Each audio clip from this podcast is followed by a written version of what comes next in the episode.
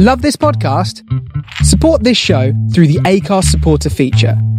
It's up to you how much you give, and there's no regular commitment. Just hit the link in the show description to support now.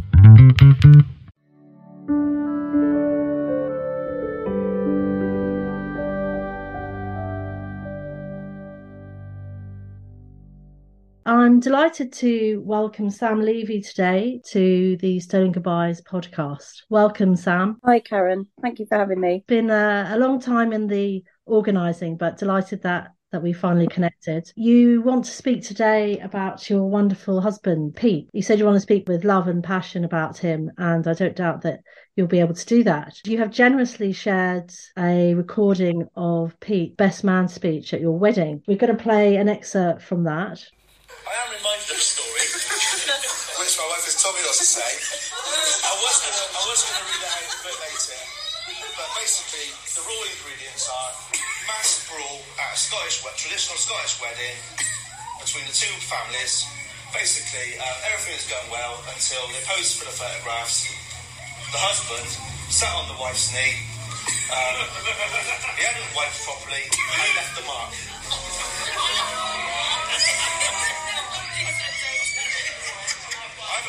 Read. That's just you. You make the story yourself. That's the whole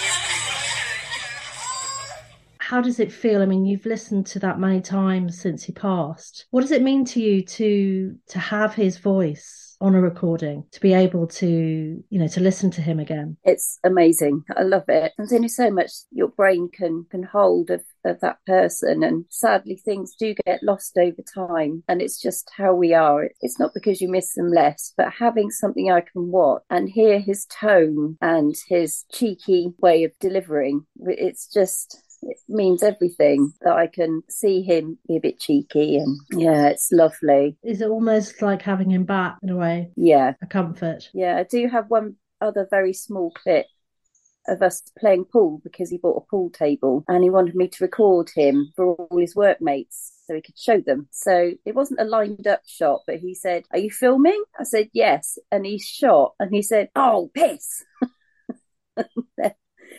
and I just laughed at him because he was laughing because he missed it completely. Just the capturing the essence of who he was. That's what this these videos do, and it reminds me and keeps him very much alive in my mind. Can you sum up his essence? Funny, grumpy, and everyone who knows him will attest to that. He was a grumpy so and so. He really loved me and I really loved him. And we did have friends call us Paul and Mary from Father Ted, a couple that fight all the time. We would very often have just pointless arguments when we were together with our friends, but it was part of who we were as a couple.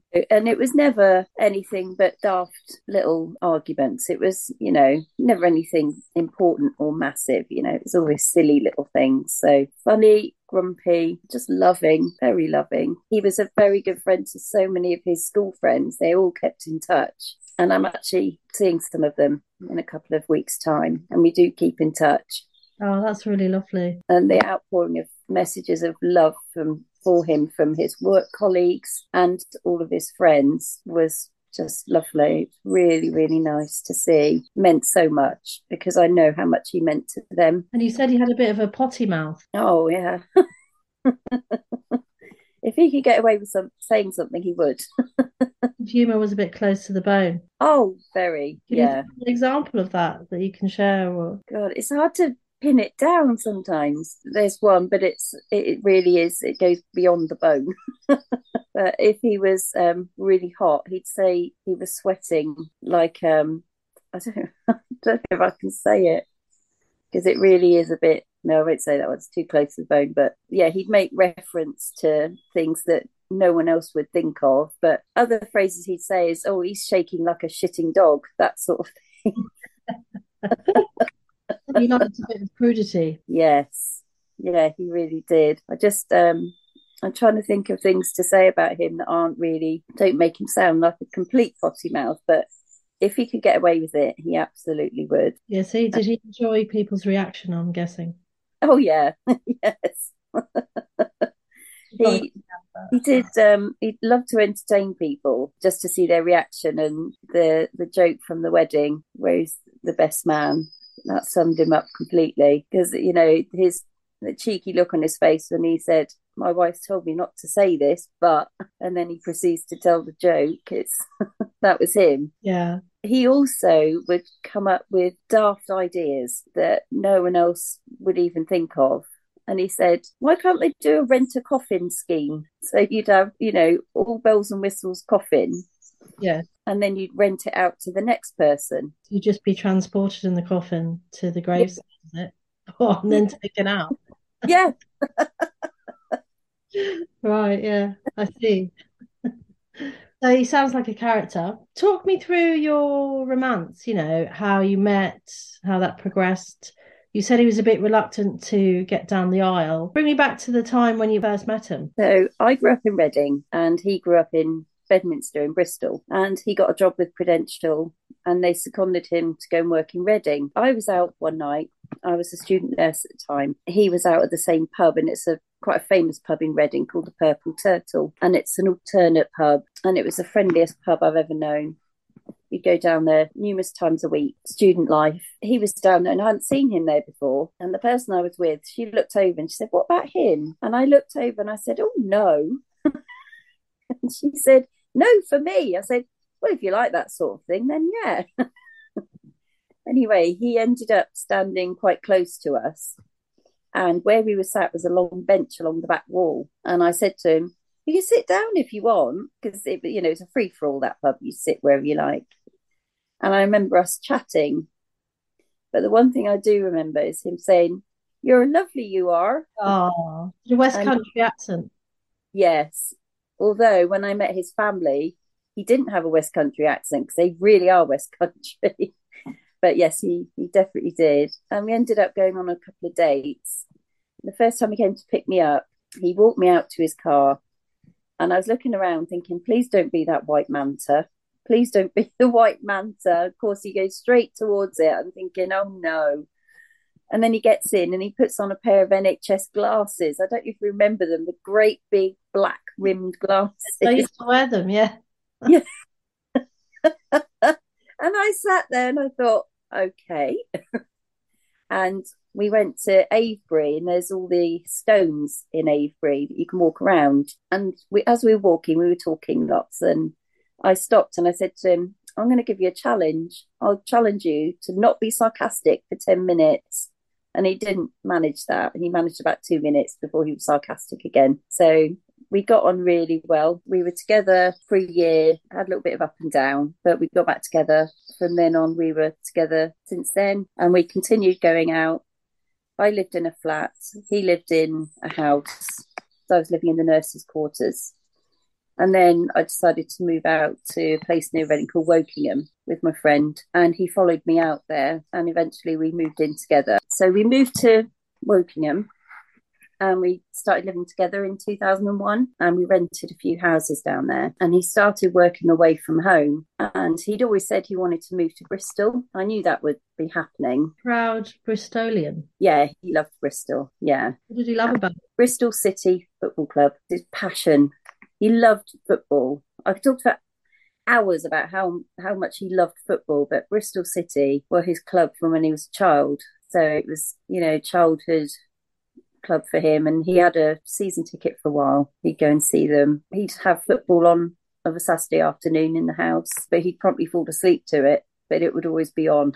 From And we moved back to Burnham on Sea near Bristol because it was the best place for house prices. And then we lived here since 2004. Took me to Weston-super-Mare Hospital. And you said he was a bit slow to go up the aisle, but once that happened, then he was very, very committed. husband. Yeah. So he he was never really forthcoming. It's almost like he was a bit coy about all of that stuff, you know, proposing and, and doing that. So I, I decided, right, I'm going to say to him, we're going to do this. So I gave him an ultimatum while standing in front of the football. And after seven days, because I gave him seven days, he said, Well, we better get you a ring then. We got married in 2007 and it was on his birthday. Just happened that that Saturday was his birthday. What date was that? 25th of August in a beautiful place near here in Wellington. And we had the whole place for the whole weekend.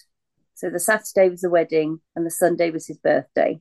And he got a cake and everything. He was grinning from ear to ear. Following that, we went on our honeymoon and we came back and one of our friends they saw us at another wedding reception. They said, Oh my God, look at you two. And we were just so happy. There was one time when he was working up in Northampton, and about an hour later, after he'd left, the door went, Why is he back? What's going on? He came back and he said, I forgot my wedding ring. And he came upstairs, picked it up off his bedside table, put it on, kissed me goodbye, and said, I can go now. Oh, he loved cider, didn't he? Yes. Yeah, you went to a number of events, cider related events. Tell me about those. There's ceremony in Somerset and Dorset, possibly rest of West Country. It's called wassailing, and cider farms have their own ceremony. When you go, you have a poem that you recite, and it's it's all about blessing the apple trees for the next harvest year. So they bring out a, a white girl on a chair, walk her through the trees. They nail some cider soaked toast to the trees, shotguns through the trees, and the shotguns are to ward off ghosts and bad spirits from through the trees. Sounds like a lot of fun.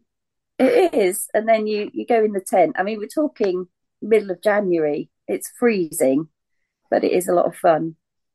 And you go back in the tent and you've got live music, lots of cider, and you have a really good evening. And we went to quite a few of those, and you know, we did take quite a few people with us, and yeah, it was it was a real good laugh that evening. But it was bitterly cold some years. We've been to a few cider festivals. He's loved those. There's um, a farm near us and he's called Roger. Oh, Roger Wilkins Cider Farm up in Mudgley, and he's actually been on TV with quite a few. So his favourite cider? So we used to go to a cider farm called Roger Wilkins in a village near us called Mudgley. Had TV crews go up there with chefs, etc. He's well known, but he's a no nonsense, down to earth farmer. I don't drink cider personally, so Pete really was onto a winner with me because I'd drive him up there.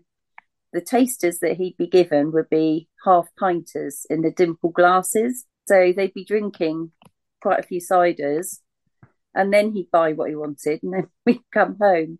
And we very often would go up there and buy some cider and some cheese, uh, bring it home for all his friends to enjoy as well. And since his passing, we've got some new cats because Pete and I had cats together, and I called one of them Roger after Roger Wilkins.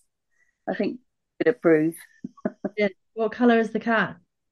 The black cat with three legs. Why three? He landed awkwardly, jumping off a fence, and then proceeded to do it again and severed a nerve, so he had it amputated. But he's no worse the wear for it. He bombs around the place. Good company. Yeah. Bring me back to, I mean, Pete passed April 7th, 2020. Is that correct?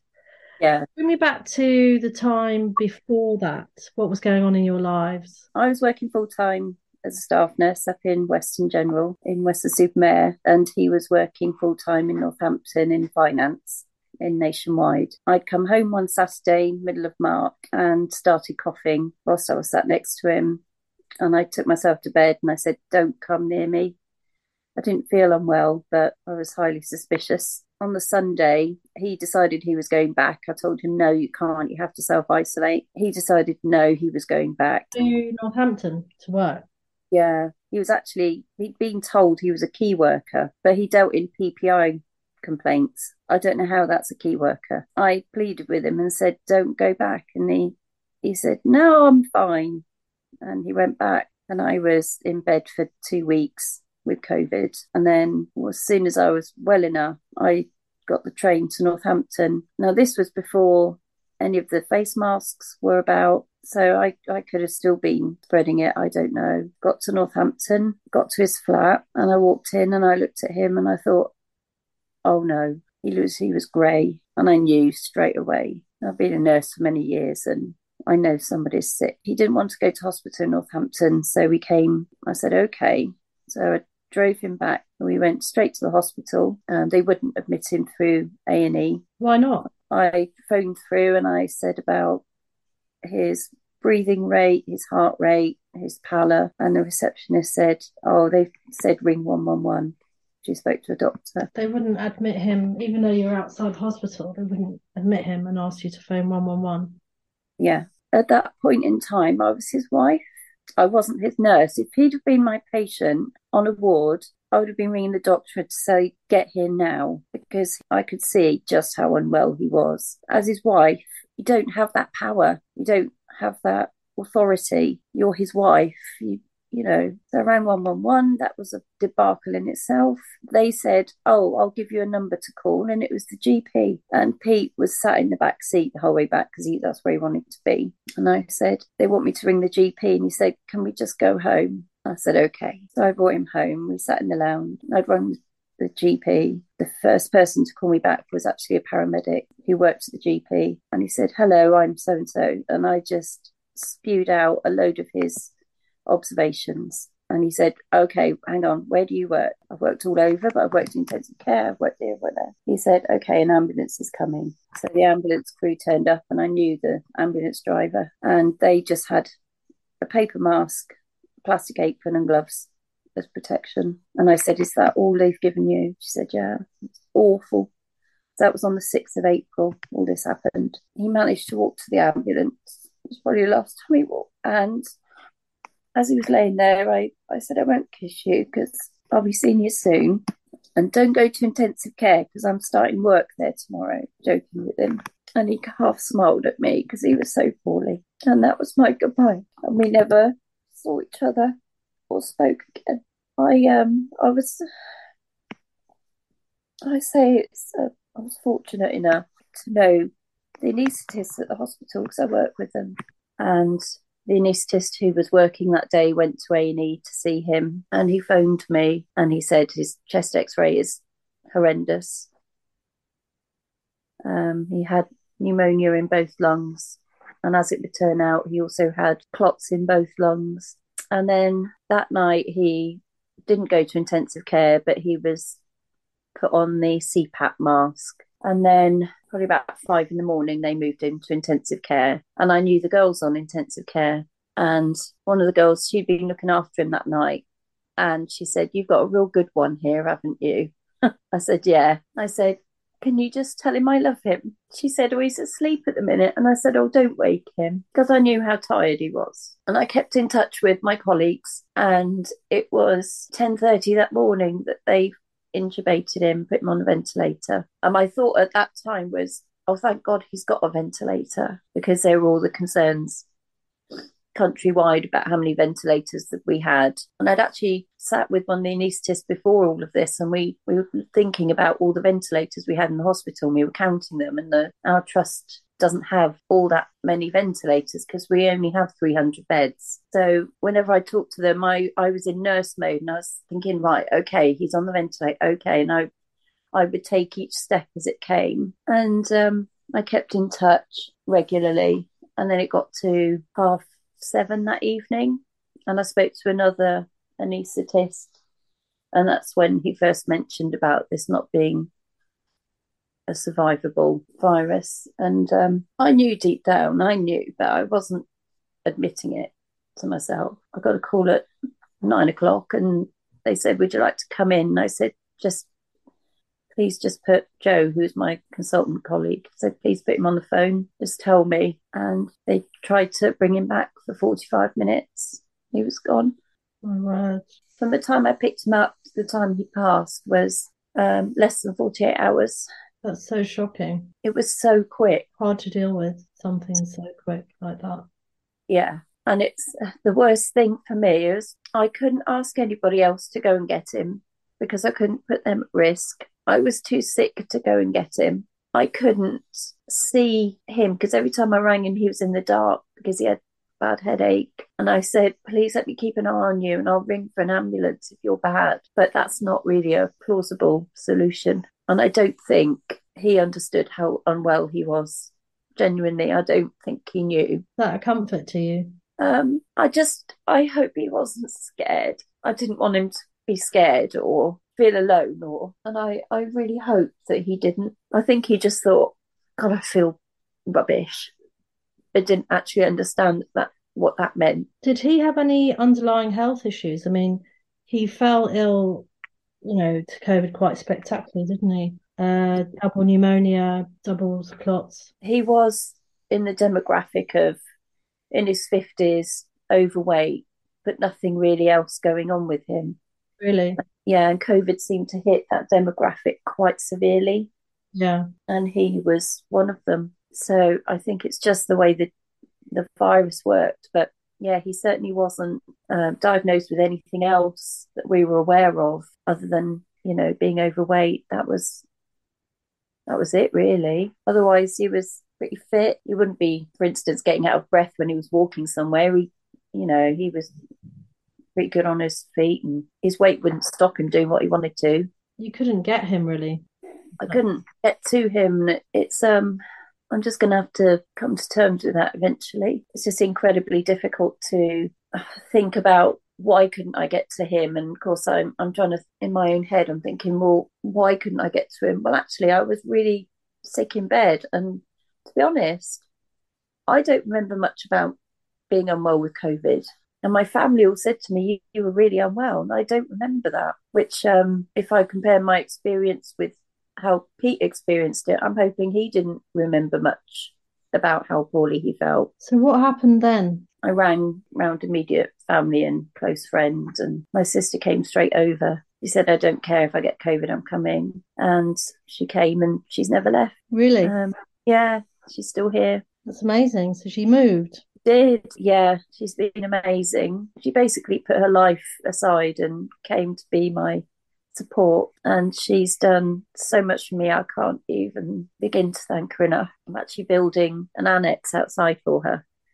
So she'll have her own front door. But she's a, a caring type of person as well. She's a nursery nurse, so she looks after youngsters. So she's got that caring side to her as well. So since all of that, I've struggled to get back to work. I'm back now, but this is my fourth attempt. My word. It's not that I link my place of work with Pete because I never saw him there, but I have found it difficult seeing colleagues that looked after him in the beginning. That was quite emotional. And I've not been to the intensive care unit since. You can't face that. No. And I've actually been through occupational health and I've requested not to go and do ward work or anything anymore because I do outpatients. I do a specific role down there. And um, I can't face the possibility where we're giving bad news to relatives because I, I won't be able to cope. Is that because it, it would make your loss feel too real or can you explain? I wouldn't be able to maintain my composure. I would be very tearful. It would take me back immediately to when I lost him. And I don't think I I would be of any use at all. It's still very raw and it's still very unbelievable. Um, I know he's gone. It's very hard to actually believe it because, as you were saying in your your podcast about loss throughout COVID, he went and nothing happened. Nothing, but none of the rituals. There were none of the goodbyes. And, you know, we had 10 people at the funeral. And I, I just feel like his life ended and then nothing happened. And it's almost like he didn't, he didn't mean anything. Yes, that him as a person completely delegitimized, not recognized. Yeah, gone and we'll just carry on yeah. in the new restricted way of living that we have. And whilst I was attending his funeral with nine other people, the thought of what they were doing in number 10 just, oh my God, I can't. Makes you wonder if um, these people have any form of conscience or a soul. Do you still feel that sometimes he's he could walk through the door that he's not past? Um, not not so much now, but he's with me and every day, say watching TV or whatever I'm doing, and I'll hear him say something in my head and it'll make me smile. I'll be watching something and and he'd have made a comment about what was on the telly or and I, will hear it in my head and he's still with me in that respect. I've still got his narrative in my head that must be nice, but. The dreams, the dreams about him. I treasure them. I cherish the dreams. Tell me about them. I had a dream the other night and he looked really happy, really healthy. He'd lost some weight. and part of me thinks he's telling me he's all right. How did you feel when you woke up? I felt quite um quite relieved to know that he was all right. I can't I can't say that's obviously that's not a reality, but you take what you can get. Yes. and it's quite surprising actually after a loss like this how much you start to think well is is that real and is this real looking at psychics and and things like that you're so desperate to hear that they're all right you then start to to have these thoughts but i've never reached out and spoken to a psychic or i've never been one for religion but i can see why people do it because you so you want to know that they're okay Are there any other dreams that you'd like to talk about? my memory's not great which is terrible but dreams i do tend to remember and they go into quite a lot of detail but just ha- seeing him and talking to him it just warms my soul to to see him It warms your soul. yeah because i i feel like i've i felt his presence for that short time I think the public tends to feel, oh, it's been three years, you know, since COVID hit and people lost, and that they don't understand that in actual fact, many people are only just beginning to face that loss now, and that they feel that they are still back, you know, in the time that they lost the person. What do you say to someone who just cannot grasp that? I have met people like that. I say it to me, it was yesterday, and the, the circumstances were like no other. And not having that goodbye has just put my grief on pause. And uh, you don't know, even in the pre COVID times, it would have been the most difficult and heartbreaking thing I would ever have to go through. I would have found solace in the companionship of friends and the the warmth of that you get from people who show their love for him when you're together. And instead it was it was like a, a cold barren landscape where you there was just nothing and there was no one. Yes, you had online and you could talk to people on the phone, but there's nothing quite like sitting with somebody face to face talking about them and sharing tears and sharing laughter. And that has a devastating impact on your grief. You can't grieve, you can't go through the the process of grief as you would any other time. Understanding that you've lost that person is just it's paused and you you can't come to terms with it because everything else is distorted and different. It's it's another thing that's different. So it's not the rest of the world carries on and this one thing is different. The rest of the world stopped and everything changed. And for those of us who went through this, who lost a person that was so dear to them, that was all part of the, the change in the world. So for us to recognize the loss for what it was in amongst all this other change was so difficult and impossible for some of us because I was um, speaking with a counsellor recently and she said, I can see you've, you've not properly grieved yet. And I said, I haven't gone through the normal process of grief because everything was on hold and there was just so much else going on that it didn't give us the room or the capacity to to deal with the loss of our loved ones and i know you you lost your dad and that's how i see it is everything changed at once so that made it extremely difficult I was taken aback by, I mean, I've called it distorted grief because I feel it's more than just that it's paused. I, I feel that it's quite back to front as well. That's why Yeah. I call it distorted grief. And I was quite taken aback by one of the guests who said about her, she'd lost her father. She said she felt that if she had stayed in lockdown, that somehow he would come back into her life, which is an incredibly complex back to front way of isn't it of of speaking of feeling Yeah, I have to say when when the government would say about lifting lockdown, I'd feel so unsafe. And I hadn't considered that maybe that's because that meant I would start dealing with my grief. yes from other people too that that lockdown bubble people did feel safe and secure Yeah, and that I was certainly one of them. Absolutely agree with them that it was it was a, it kept people safe. And my my nursing side came out immediately after he died. And I, I was ringing his friends and saying, "Are you all right?" And they were shocked that I was ringing them, asking them if they were all right. But I wanted people to be safe, and I never took into account that I was talking about myself. how have you managed to cope to survive my sister massively. She's been my my saving grace because I'm not sure I'd be here without her. Because Pete and I, we did try for children, and it never happened for us, and we had a bit of a difficult time, but we came to terms with it pretty quick. We said, look, this is our life. We save money by not having kids. so we did like we leased Mercedes convertible for three years and drove around in the summer. Basically, I'd drive Pete to a pub so we could have a pint on a Saturday. But we did things like that instead. So it was just he and I. And we'd lost our cats a few years before. But when he died, I felt like my whole family died, my little family. And the loss of, of your own little family is, is so difficult to comprehend because it's your identity. It's who you are. It's part of your your life, how you're seen by the world and how you place yourself in the world. It's, you know, I'm married, you know, I we don't have kids, but we have fun and and you know, and then when he's gone, it's me. And I feel it puts you in such a different, vulnerable position because your identity is gone as a wife. It's uh it changes you, really changes you. To identify as a widow is it's just I can say it to people and say, "Oh yeah, I'm a widow," but I don't believe what I'm saying. Yes, just a word. It doesn't. It doesn't reflect. You feel like you're almost talking about someone else's. Yes. Situation, yes. But it's not real. Yeah.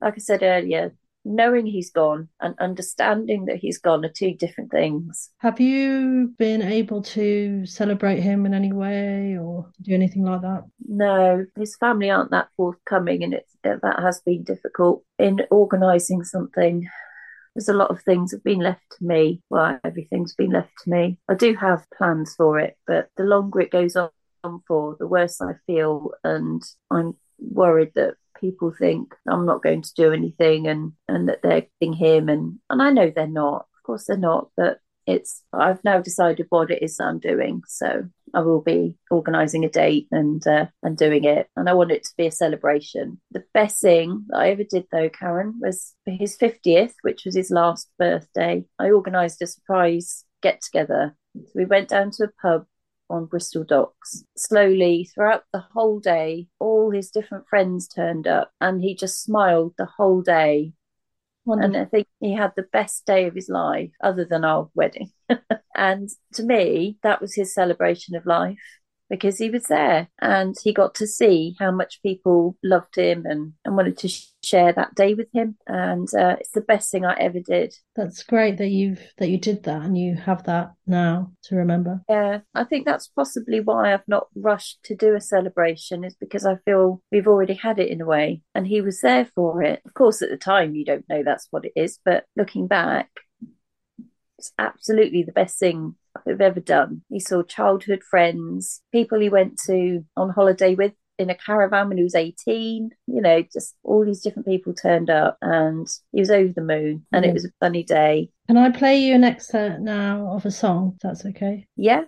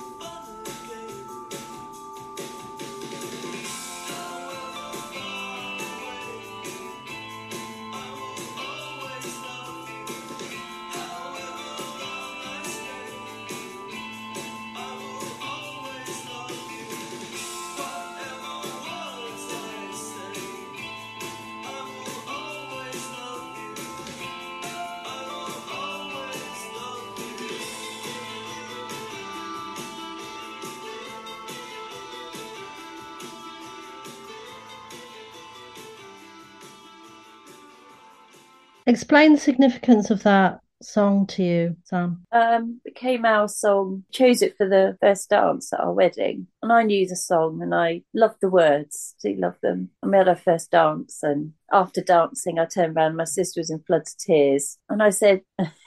said about her crying at us shuffling on the spot for two minutes but it meant so much to both of us and we were on honeymoon in las vegas and we went to see the fountains, that song was playing. And it's almost like it was everywhere we went. We got back from a night at wassailing and uh, we were with our friends and he put it on and we had a, a little dance to it. And then we played it for his funeral and I read out a eulogy. My last words were, however far away, I will always love you. And it took on a different meaning after his death, but it still means the same. Can you sum up Pete's legacy? Larger than life, funny, lovable, and the love of my life. You were very fortunate to have him and to have found each other, I must say. It sounds like a really gorgeous relationship, love affair, friendship all those things. I always adored the fact that it was very organic in the way we met and we got to know each other and faced the bumps along the road and accepted each other for who we were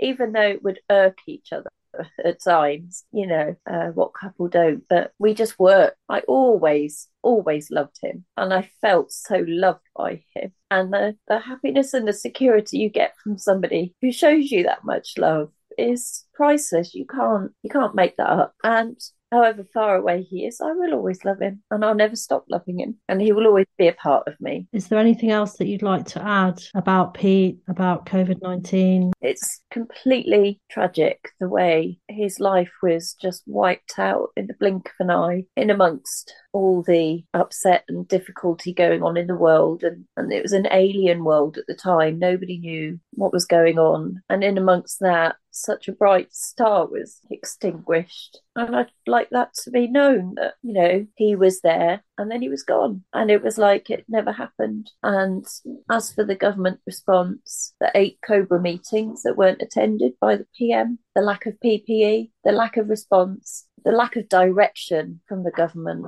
is so infuriating. I can't begin. As a nurse, I know other things could have been done that weren't. And I can't understand why. But the one phrase from the government that really sticks in my throat is herd immunisation. The thought that they wanted people to spread it around to create immunity. What do you think of that?